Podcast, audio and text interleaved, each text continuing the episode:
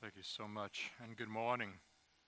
so good to be able to gather together, whether it be within this facility in this second now of the services or live stream. We are one congregation in Jesus Christ. And we want to be able to understand what it is that God wants to say to us through His Word. And so I'm going to be asking that everybody now be taking their Bibles and turning with me to Acts chapter 15, beginning in verse 36 and onward today in our study into chapter 16 of verse 10. And while you're turning there, I'd love to be able to, if possible, show a map that appears on screen at this point. And what you and I are now going to see is an extraordinary movement by God where the gospel of Jesus Christ is moving from what we'll say the east to the west. Notice right now that the way the map is configured, and you look at the markings here, you will see that this moment you find Paul in Antioch. It's a cutting edge church, cutting edge situation, and he is sensing now that it's time to head out with Barnabas again and visit some of the churches that they had previously established. But heading as they are westward, they thought then that they would be able to head off then into Asia. God has other plans. Ever tried to tell God what your plans are? And then he tells you, yeah, but have you consulted mine? You see. One of the major aspects in the history of Christianity is addressed in today's text. Because the question is will the gospel head eastward into Asia at this juncture in history? Or will it head westward into Europe? This will be the defining moment, as you see in these verses. The Holy Spirit is going to guide these men westward rather than eastward. And, and the result is that you're going to have eventually in history a Luther, a Calvin, and a Zwingli. You're going to have a Wesley and a Whitefield. You're going to have a Billy Graham and on. As the gospel would head westward into Europe and eventually into the United States of America, what we see here is how the Holy Spirit is at work. The question is why? Because eventually the timing would be such that it would head eastward. What you have to wrap, grapple with me about is the whys and the whens, the hows, the wheres, and on and on in God's sovereign plan. And so that's the story behind the map. And now the story in this text begins to unfold. Because in Acts chapter 15, beginning in verse 36, you and I are told that after some days, Paul said to Barnabas, Let us return and visit the brothers in every city where we proclaim the word of the Lord and see how they are. Now, Barnabas wanted to take with them John called Mark, you see. Barnabas gets involved deeply in personal relationships. He cares. But Paul thought best not to take with them one who had withdrawn from them in Pamphylia and had not gone with them to the work. Paul's a globalist. One's thinking personal, the other's thinking global. Is there a right or a wrong? No. We've got to understand their calling. Keep going. And there arose a sharp disagreement so that they separated from each other. Barnabas took Mark with him and sailed away to Cyprus. Paul chose Silas, departed, having been commended by the brothers to the grace of the Lord. And he went through Syria and Cilicia, strengthening the churches. Now, Paul came also to Derbe and to Lystra. A disciple was there named Timothy the son of a Jewish woman who was a believer, and his father was a Greek. He was well spoken of by the brothers at Lystra and Iconium. And Paul wanted Timothy to accompany him. He took him and circumcised him because of the Jews who were in those places, for they all knew that his father was a Greek. And As they went on their way through the cities, they delivered to them for observance the decisions that had been reached by the apostles and elders who were in Jerusalem. So the churches were strengthened in the faith, and they increased in numbers daily. Here it comes. Watch carefully. And they went through the region of Phrygia and Galatia having been forbidden by the Holy Spirit to speak the word of Asia. Can you imagine that? Being told by the Holy Spirit, don't share the gospel in a setting. If that's not enough, go to the next verse. And there arose, uh, excuse me, and when they had come up to Mysia, they attempted to go into Bithynia. But the Spirit of Jesus did not allow them a second time, God says no. What do you make of this? So, passing by Mysia, they went down to Troas, and a vision appeared to Paul in the night. A man of Macedonia was standing there, urging them, saying,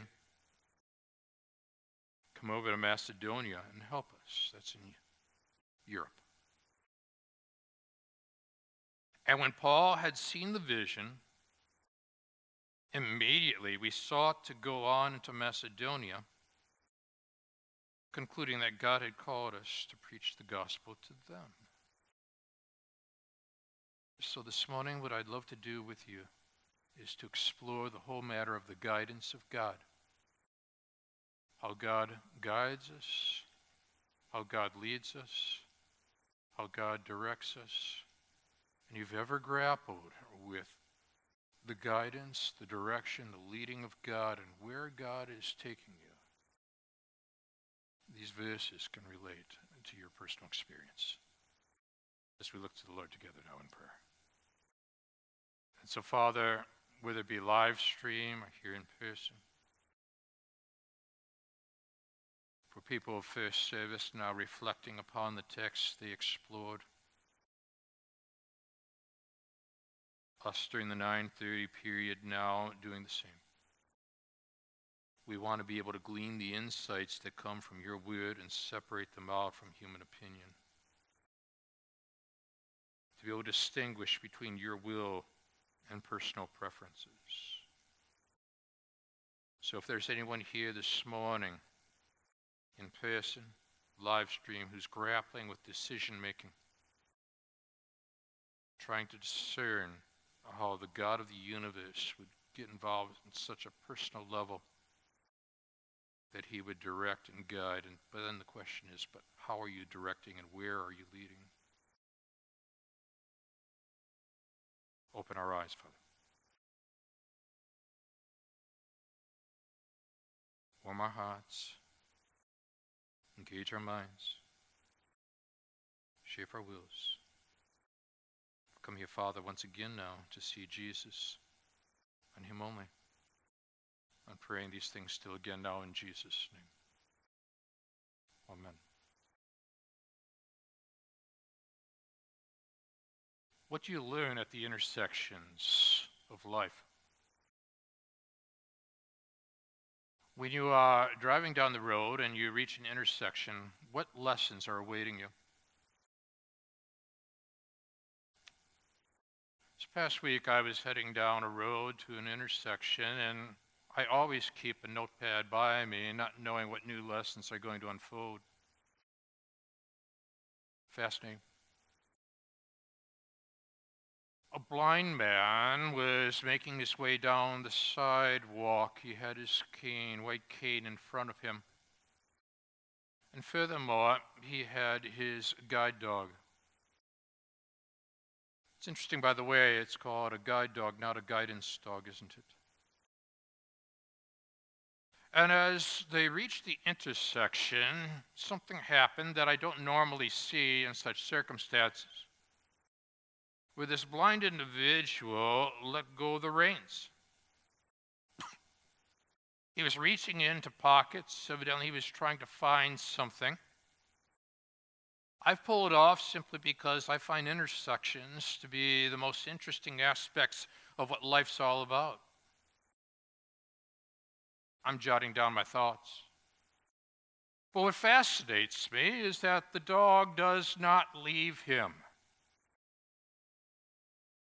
The guide dog remained at his side even when the reins were released. And then finally, whatever it was that he was looking for, he found.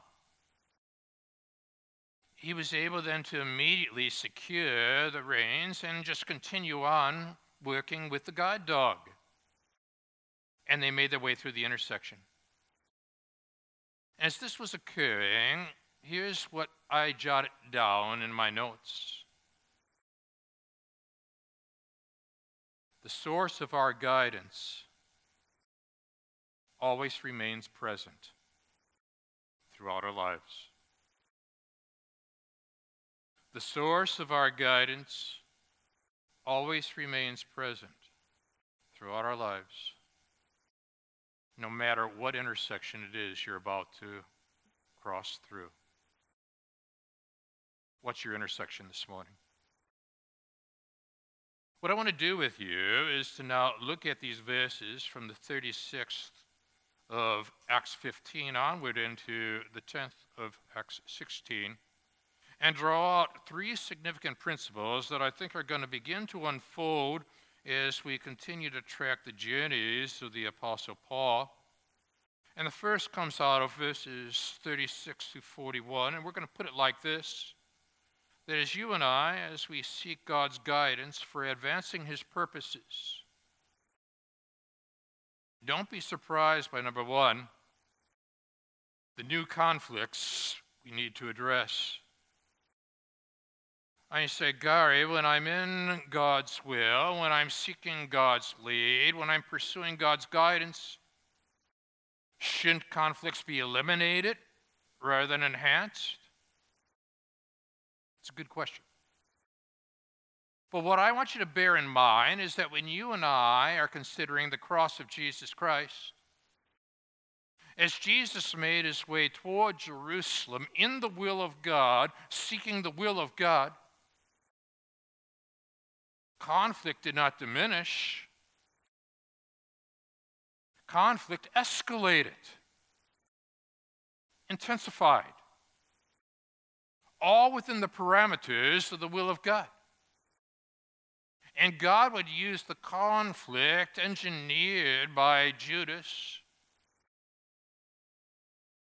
in combination with Herod and Pilate, pushed forward by the Sanhedrin. He would use it to redeem his people from their sins. God sovereignly overruled. Now, what I want you to see here are the personal dynamics that are involved in this, in this relational conflict that begins to unfold, and let's try to parse it out, separate it, put it back together, and see what on earth it is that God is doing. While simultaneously, you and I can ask ourselves at a very microscopic level, and what about uh, in our own personal dynamics when tensions arise? Um, how do we address them? How do we understand them? When you are in the midst of the intersections of living. And you pick it up now in this opening section, where, first of all, new conflicts here that we need to address begin to unfold in front of our very eyes. When, after some days, Paul said to Barnabas, whose name means literally son of encouragement, at least that was his nickname, his real name was Joseph let us return and visit the brothers in every city where we proclaim the word of the Lord and see how they are doing. Notice the we here. There's, there's a sense of oneness. Sounds like a plan. Ready now for the second expedition, the second journey of togetherness, you see. Barnabas has been Paul's mentor, his discipler. Barnabas, son of encouragement, stood up for Paul. Barnabas, son of encouragement, went with Paul. Barnabas, son of encouragement, stood strong for Paul. Barnabas is a man who pours himself into individuals, loves personal relationships. Paul, he loves personal relationships, but while Barnabas's calling was personal, Paul's calling was global. He was an itinerant rather than constant when it came to the ministries. One locale versus many locales. He was always on the go, you see. Not too long in one setting. That's why he's not necessarily a model of a pastor. He was a church planter, if you will. So now, what you and I see here are two different types that have been brought together by God for a season of life. And in that season of life, they had gone on one particular expedition in chapters 13 and 14, marked out by Acts. But now, in verse 37, Barnabas, who pours himself relationally into individuals, says, I want to take John Mark. You see it there? Barnabas wanted to take with them John, called Mark. Now, John Mark was the one that fled when the going got tough, first go around first expedition. Now, he wants, in other words, to allow this individual to have a second chance. And he invests himself personally in John Mark, who, by the way, is his cousin, you see. So there are family dynamics involved here. Never underestimate that. Consider all the stakeholders when you're looking at personal tensions. So now, here is Paul, globalist. Here is Barnabas. He thinks personal, Paul thinks global. And now Barnabas wants to take with them John Mark. Paul, on the other hand, verse 38, thought best not to take with them one who had withdrawn from them in Pamphylia and had not gone with them to the work. What do you make of all this now? Attention's beginning to brew. Well, there are a couple of verbs here I want to draw off. We had our Greek in front of us to uh, uh, be able to point it out directly. But when it says, now Paul wanted to take with them John called Mark. The word wanted is what's called an imperfect verb. Carries with the idea of continuous action. In other words, he wanted and he wanted and he continued to want. In other words, he just kept at it. He was persistent. We need to take John Mark. You see, he was invested family, relationally, personally, history.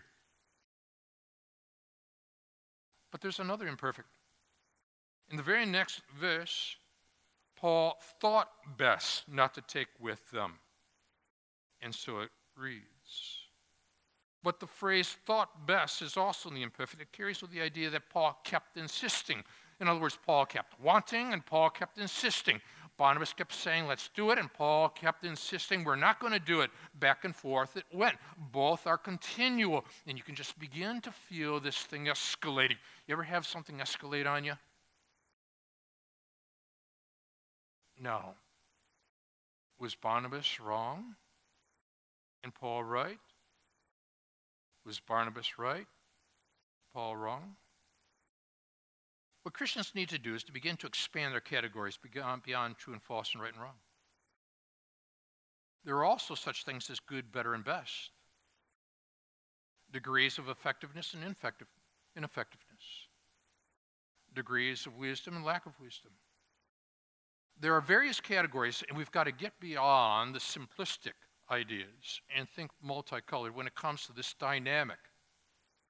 Now, back to the stakeholders. We talked about Barnabas, personal.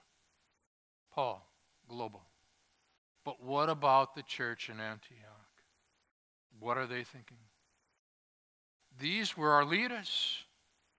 These are the titans. These are the men who stood strong. They went to Jerusalem to argue salvation comes by grace through faith, and they did it together, and now they've returned and a disagreement has, arisen. But what we have to bear in mind is that disagreement over issues can't descend into disunity among people. Disagreement over issues is not meant to descend into disunity among people.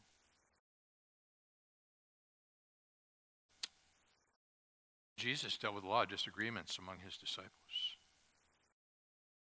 But they kept marching toward the cross together, you see. Disagreement does not need to lead to dis- disunity. But now something is at hand. What does the church in Antioch do? What's fascinating is they let these two guys duke it out.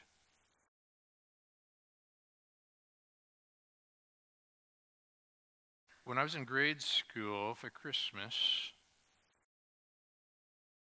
I received a gift of boxing gloves and a punching bag.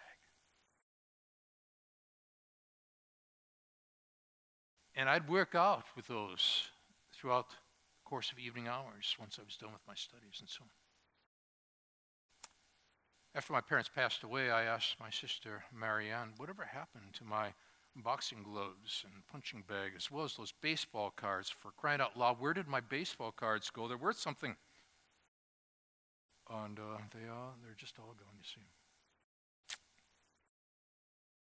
But I do remember a conversation that happened uh, in the hallways of church when I was young where somebody walked up to my parents and said, Why did you allow for your son for Christmas to get boxing gloves and a punching bag?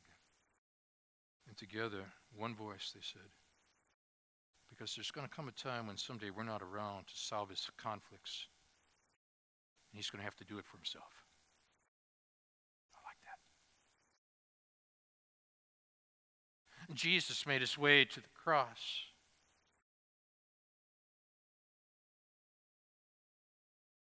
He faced conflict.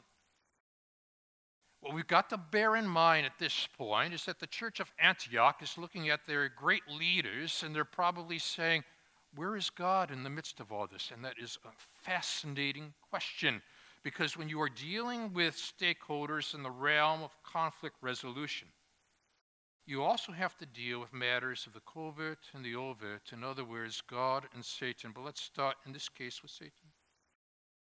He could not in Jerusalem distort the meaning of grace, though he tried. So now they come to Antioch, and now he'll attempt to thwart the ministry of grace by getting Paul and Barnabas to separate from one another. And he thinks he's got the upper hand.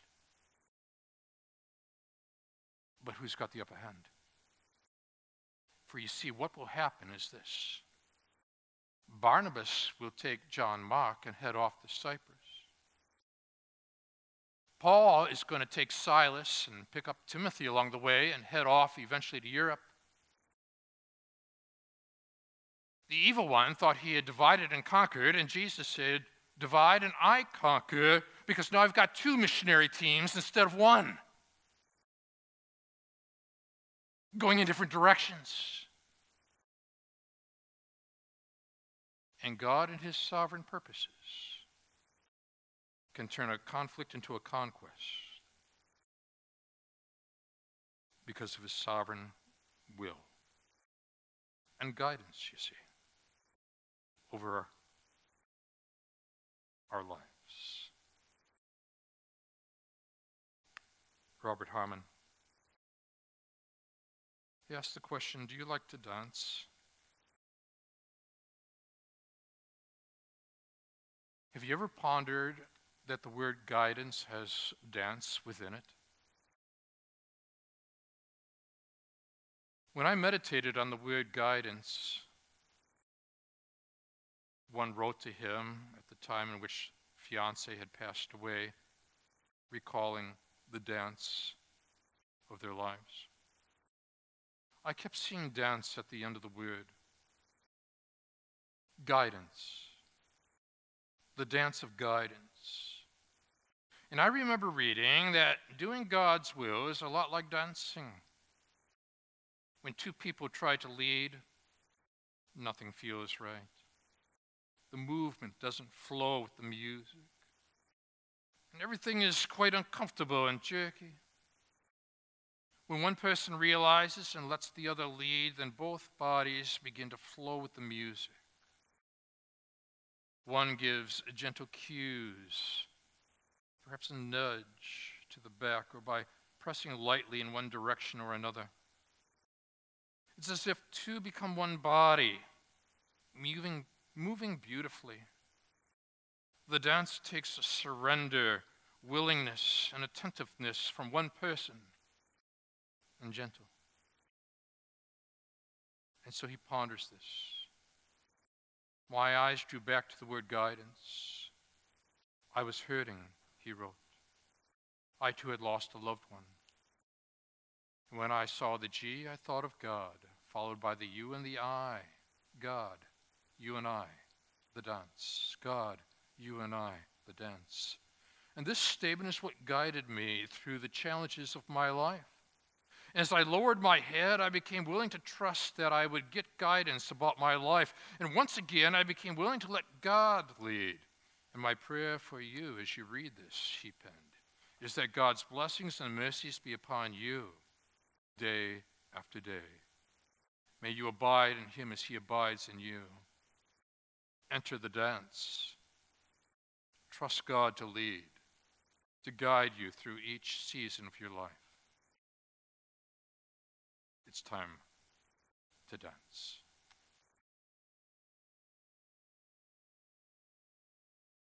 personal, global.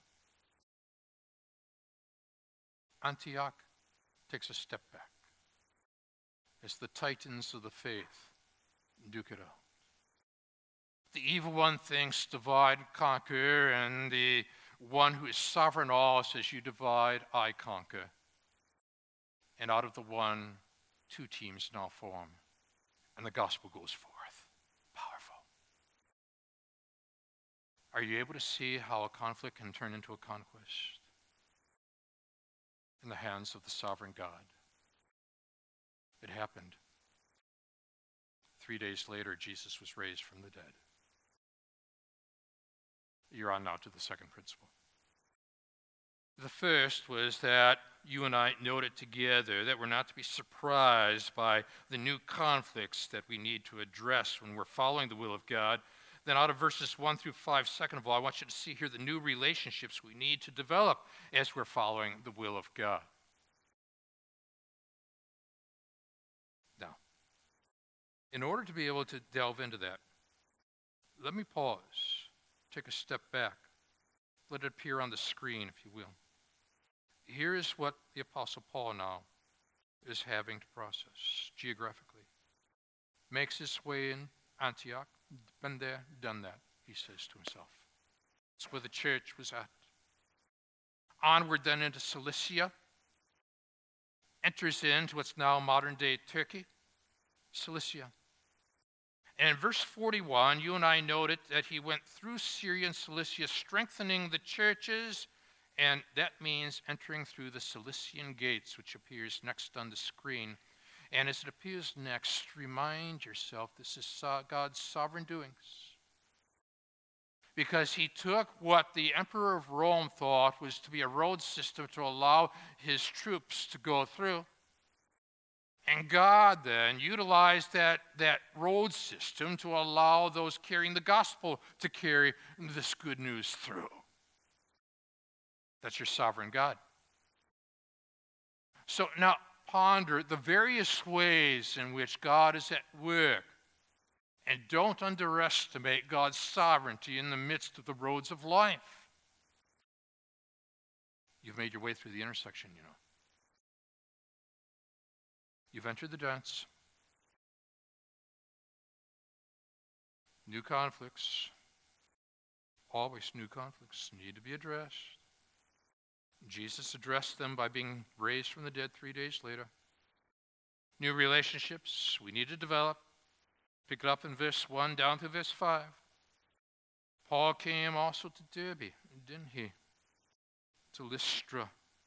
And you're saying, I can't believe, Gary, he's going back to Lystra. Lystra. Lystra was the place where you and I explored the events of chapter 14 when Paul was stoned. It was thought, in fact, that he had died.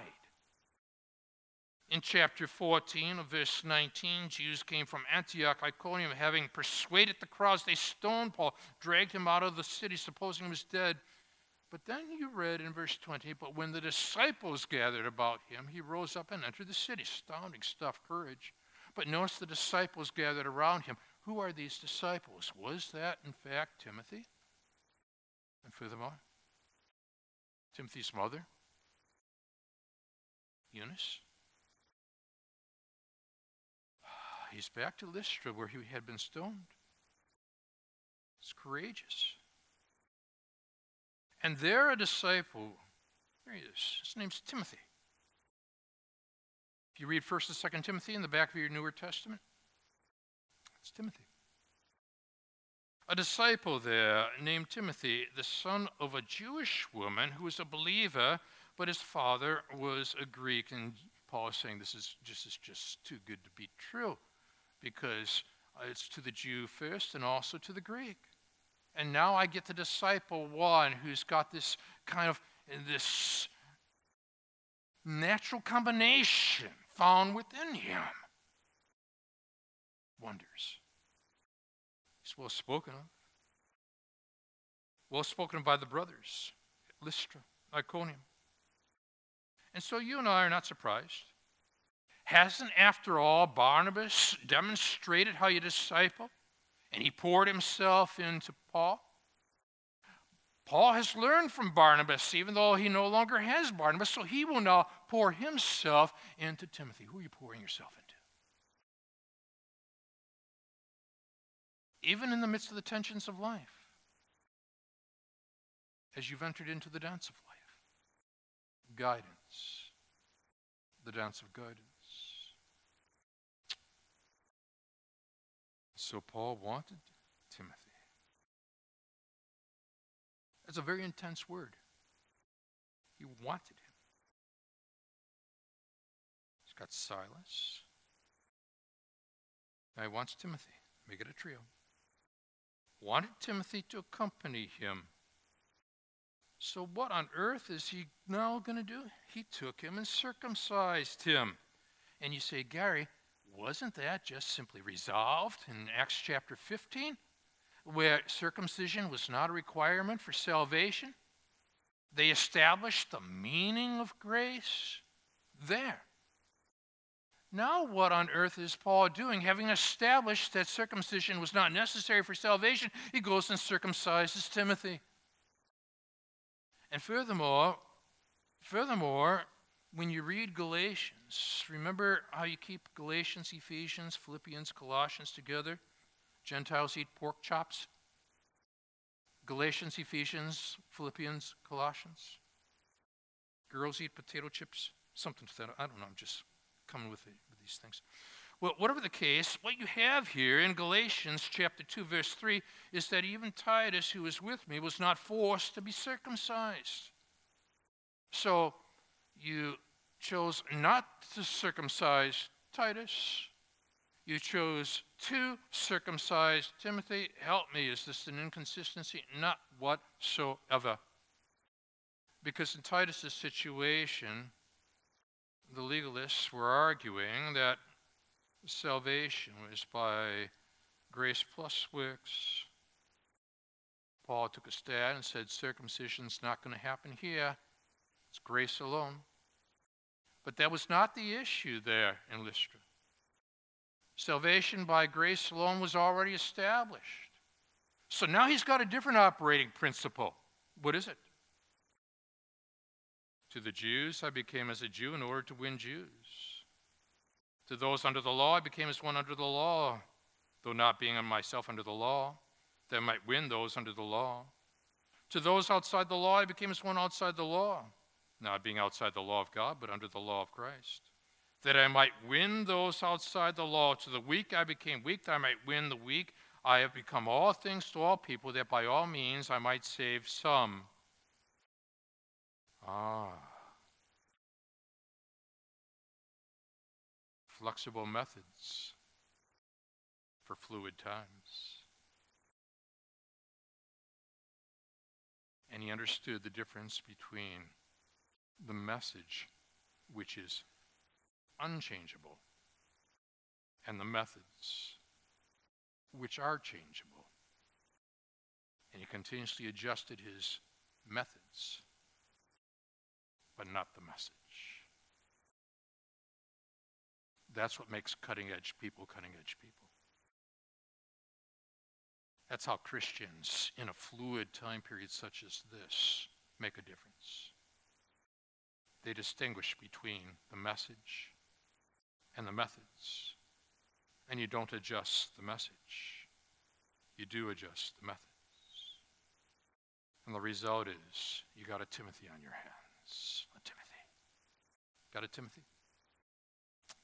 I remember the story, some of you do as well. Shackleton, great explorer, he's about ready to go on his next and last expedition to the Arctic. Biographer tells us he was seated in an office in London, he was talking to a friend. Friend said, I'm surprised at the publicity you're giving to this new venture. It's not like you. Shackleton said, I have a purpose in doing this. I want my colleague, Mr. Wild, to hear about my plans. He's buried himself in Africa. He's left no address. So I thought I would, if I would just simply broadcast the news that I was going off to the Arctic, it might filter through the very heart of Africa. Maybe Wild will hear about it and will come. And as they turned, because they heard something, a rustling at the door, there was Mr. Wild. We're told it was a dramatic moment as Wild and Shackleton shook hands. The handshake of oneness. I heard you were going, said Wild. The news found its way into the heart of Africa. And when I knew, I dropped my gun, picked up my baggage, made straight for home. Here I am. What are your orders? Now Timothy becomes the Mr. Wild. And out of this expedition, then, which we find is that new relationships are being developed. And now, just as Barnabas had mentored, discipled Paul, Paul now mentors disciples. This one known as Timothy. And so, as they made their way on, they went on their way through the cities. They delivered to them for observance the decisions that have been reached by the apostles and the elders who were in Jerusalem, namely the message of grace through faith in Christ alone for salvation. The church, as you and I are told, were strengthened in the faith and they increased in numbers daily. These were men who understood flexible methods with an unflexible message. Lystra. Got a scene from Lystra? And so there now was the place where at one time Paul was stoned and was left for dead, but someone along the way and others came to join, ministered to him. Was that Timothy? Was that his mother as well, Eunice? Maybe Lois, grandmother as well? Lystra. Another intersection. And the guide remains with us as you move to the third principle. Because, thirdly, not only are we not to be surprised by the new conflicts we need to address and the new relationships that we need to develop in this life venture, but thirdly, the new courses that we need to take. Paths, roads, courses. And so here you have now and they went through the region of Phrygia. We're in Turkey, and Galatia. Having been forbidden by the Holy Spirit to speak the word in Asia. Have you ever found a time in your life where you were at the intersection of decision making and God said no? It just seemed he should have said yes. Everything in your world screamed at you, saying, This is a great opportunity. And God said, No. Sometimes God says no. Sometimes God says wait. Sometimes God says yes. And then for reemphasis, in verse 7, when they had come up to Mysia, they attempted to go into Bithynia, but the Spirit of Jesus did not allow them. Second attempt. Have you tried repeatedly to do something of significance for God, and again and again and again you look at the Asia of your life, you look at the Bithynia of your life, and God said no to that, and God said no to your Bithynia? At that point, in the intersection of decision making, has the guide left you? No the source of guidance, remains present even when he says no. Because there's grace in the no. There's grace in the wait. There's grace in the yes. Look what comes next. You're up to verse 8. So passing by Mysia, they went down to Troas. Take a look at Troas. Ten miles from what we know as Troy. Ever read Homer? Battle of Troy. This is the region. And now you are at the place in which you're going to have to make a decision. Do I head eastward or do I head westward? I remember a professor of mine, Dr. Kenneth Kantzer, became eventually the editor of Christianity Today. And he pointed out to his students in the class, and I was sitting there taking notes, he said, if he, Paul, went eastward, would there have been a Luther and a Calvin and a Zwingli and a Wesley and a Whitefield and a Billy Graham? And where would the United States be if he went eastward? He's about to go westward. And Troas was his intersection. Has there been a Troas in your life?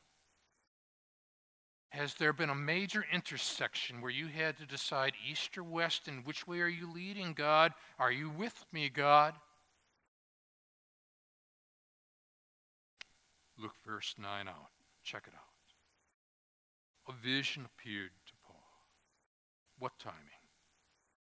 Right, if you look geographically at the map, right at a point in which you are at a, a a juncture in which east versus west, the decision is going to have to be made.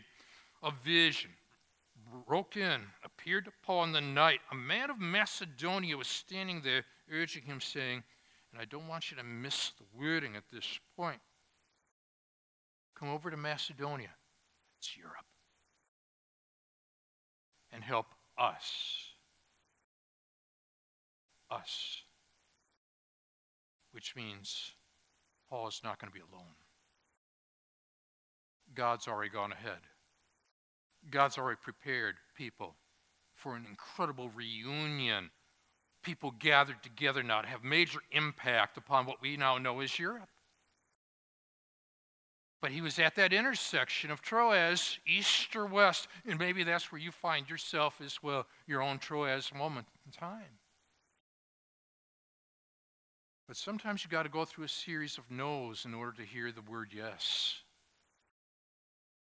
A no to your Asia, verse 6. A no to your Bithynia, in verse 7, in order to hear a yes from God regarding the matter of Macedonia. The come over to Macedonia and help us. Don't miss the plural. Don't you love the action described here? And when Paul had seen the vision, immediately he's got his yes. We sought to go into Macedonia, concluding that God had called us to do what? Just go on a tour? No. Tour of Europe? Preach the gospel to them. Years ago, I had the privilege of being on the board of Ministerial Association for the Free Church of America. I was a newbie to the board, young in the pastorate. And somebody on the board said, Dr. J.I. Packer has just written a book on guidance. Maybe we could have Dr. Packer come and speak to us. And then all of them turned at, looked at me and said, Would you call Dr. Packer and ask him if he would come to speak to the pastors of the Free Church? This is the man who wrote the book Knowing God. Now, sitting next to me was a man who had gone to Cambridge and Oxford, close friend, Dr. Bill Kynes. I thought for sure Bill would be the one, but for some odd reason, they asked me.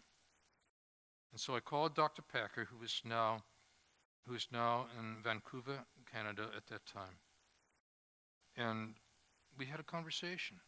He wasn't able to come, but he shared a lot of thoughts that eventually made its way into a book about understanding the guidance of God. Dr. Packer, in the past weeks, has gone home to be with Jesus. But here are a few thoughts from one of his books. Addresses what happens when people say uh, they are simply being guided by their feelings pertaining to how God is leading. He writes impressions need to be suspected before they are sanctioned and tested, before they are trusted. Confidence that one's impressions are God given is no guarantee that this is really the case. Even if the impressions persist and grow stronger through long seasons of prayer, distinguish between personal preferences and God's will God's Word and human feelings, human desires. Bible based wisdom must be the basis for judging such feelings. He would go on to write there is no certain way to test such impressions. Sometimes one will not be able to tell whether one's impression was a message from God or a human fancy. The correct conclusion to draw is that as we seek to do what by biblical standards best serve God's glory and the good of others, God will be with us. As I pause and watch this blind man at the intersection, he's released the reins temporarily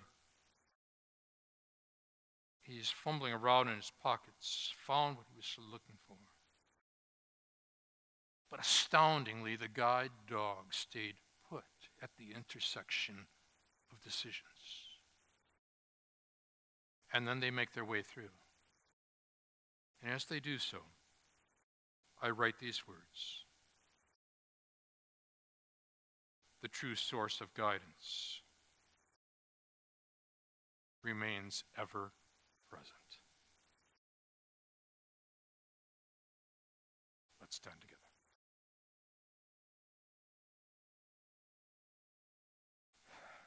No surprises, Father.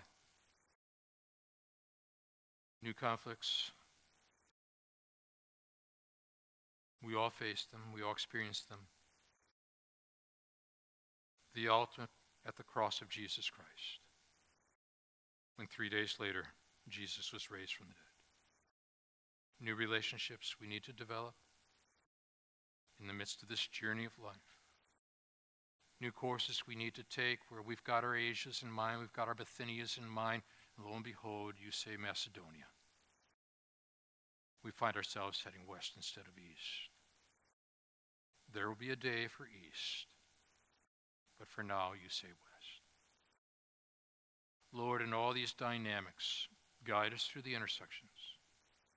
And through it all, I pray we will understand very clearly the source of guidance remains ever present. And for this, we give you all the praise. In Jesus' name, amen.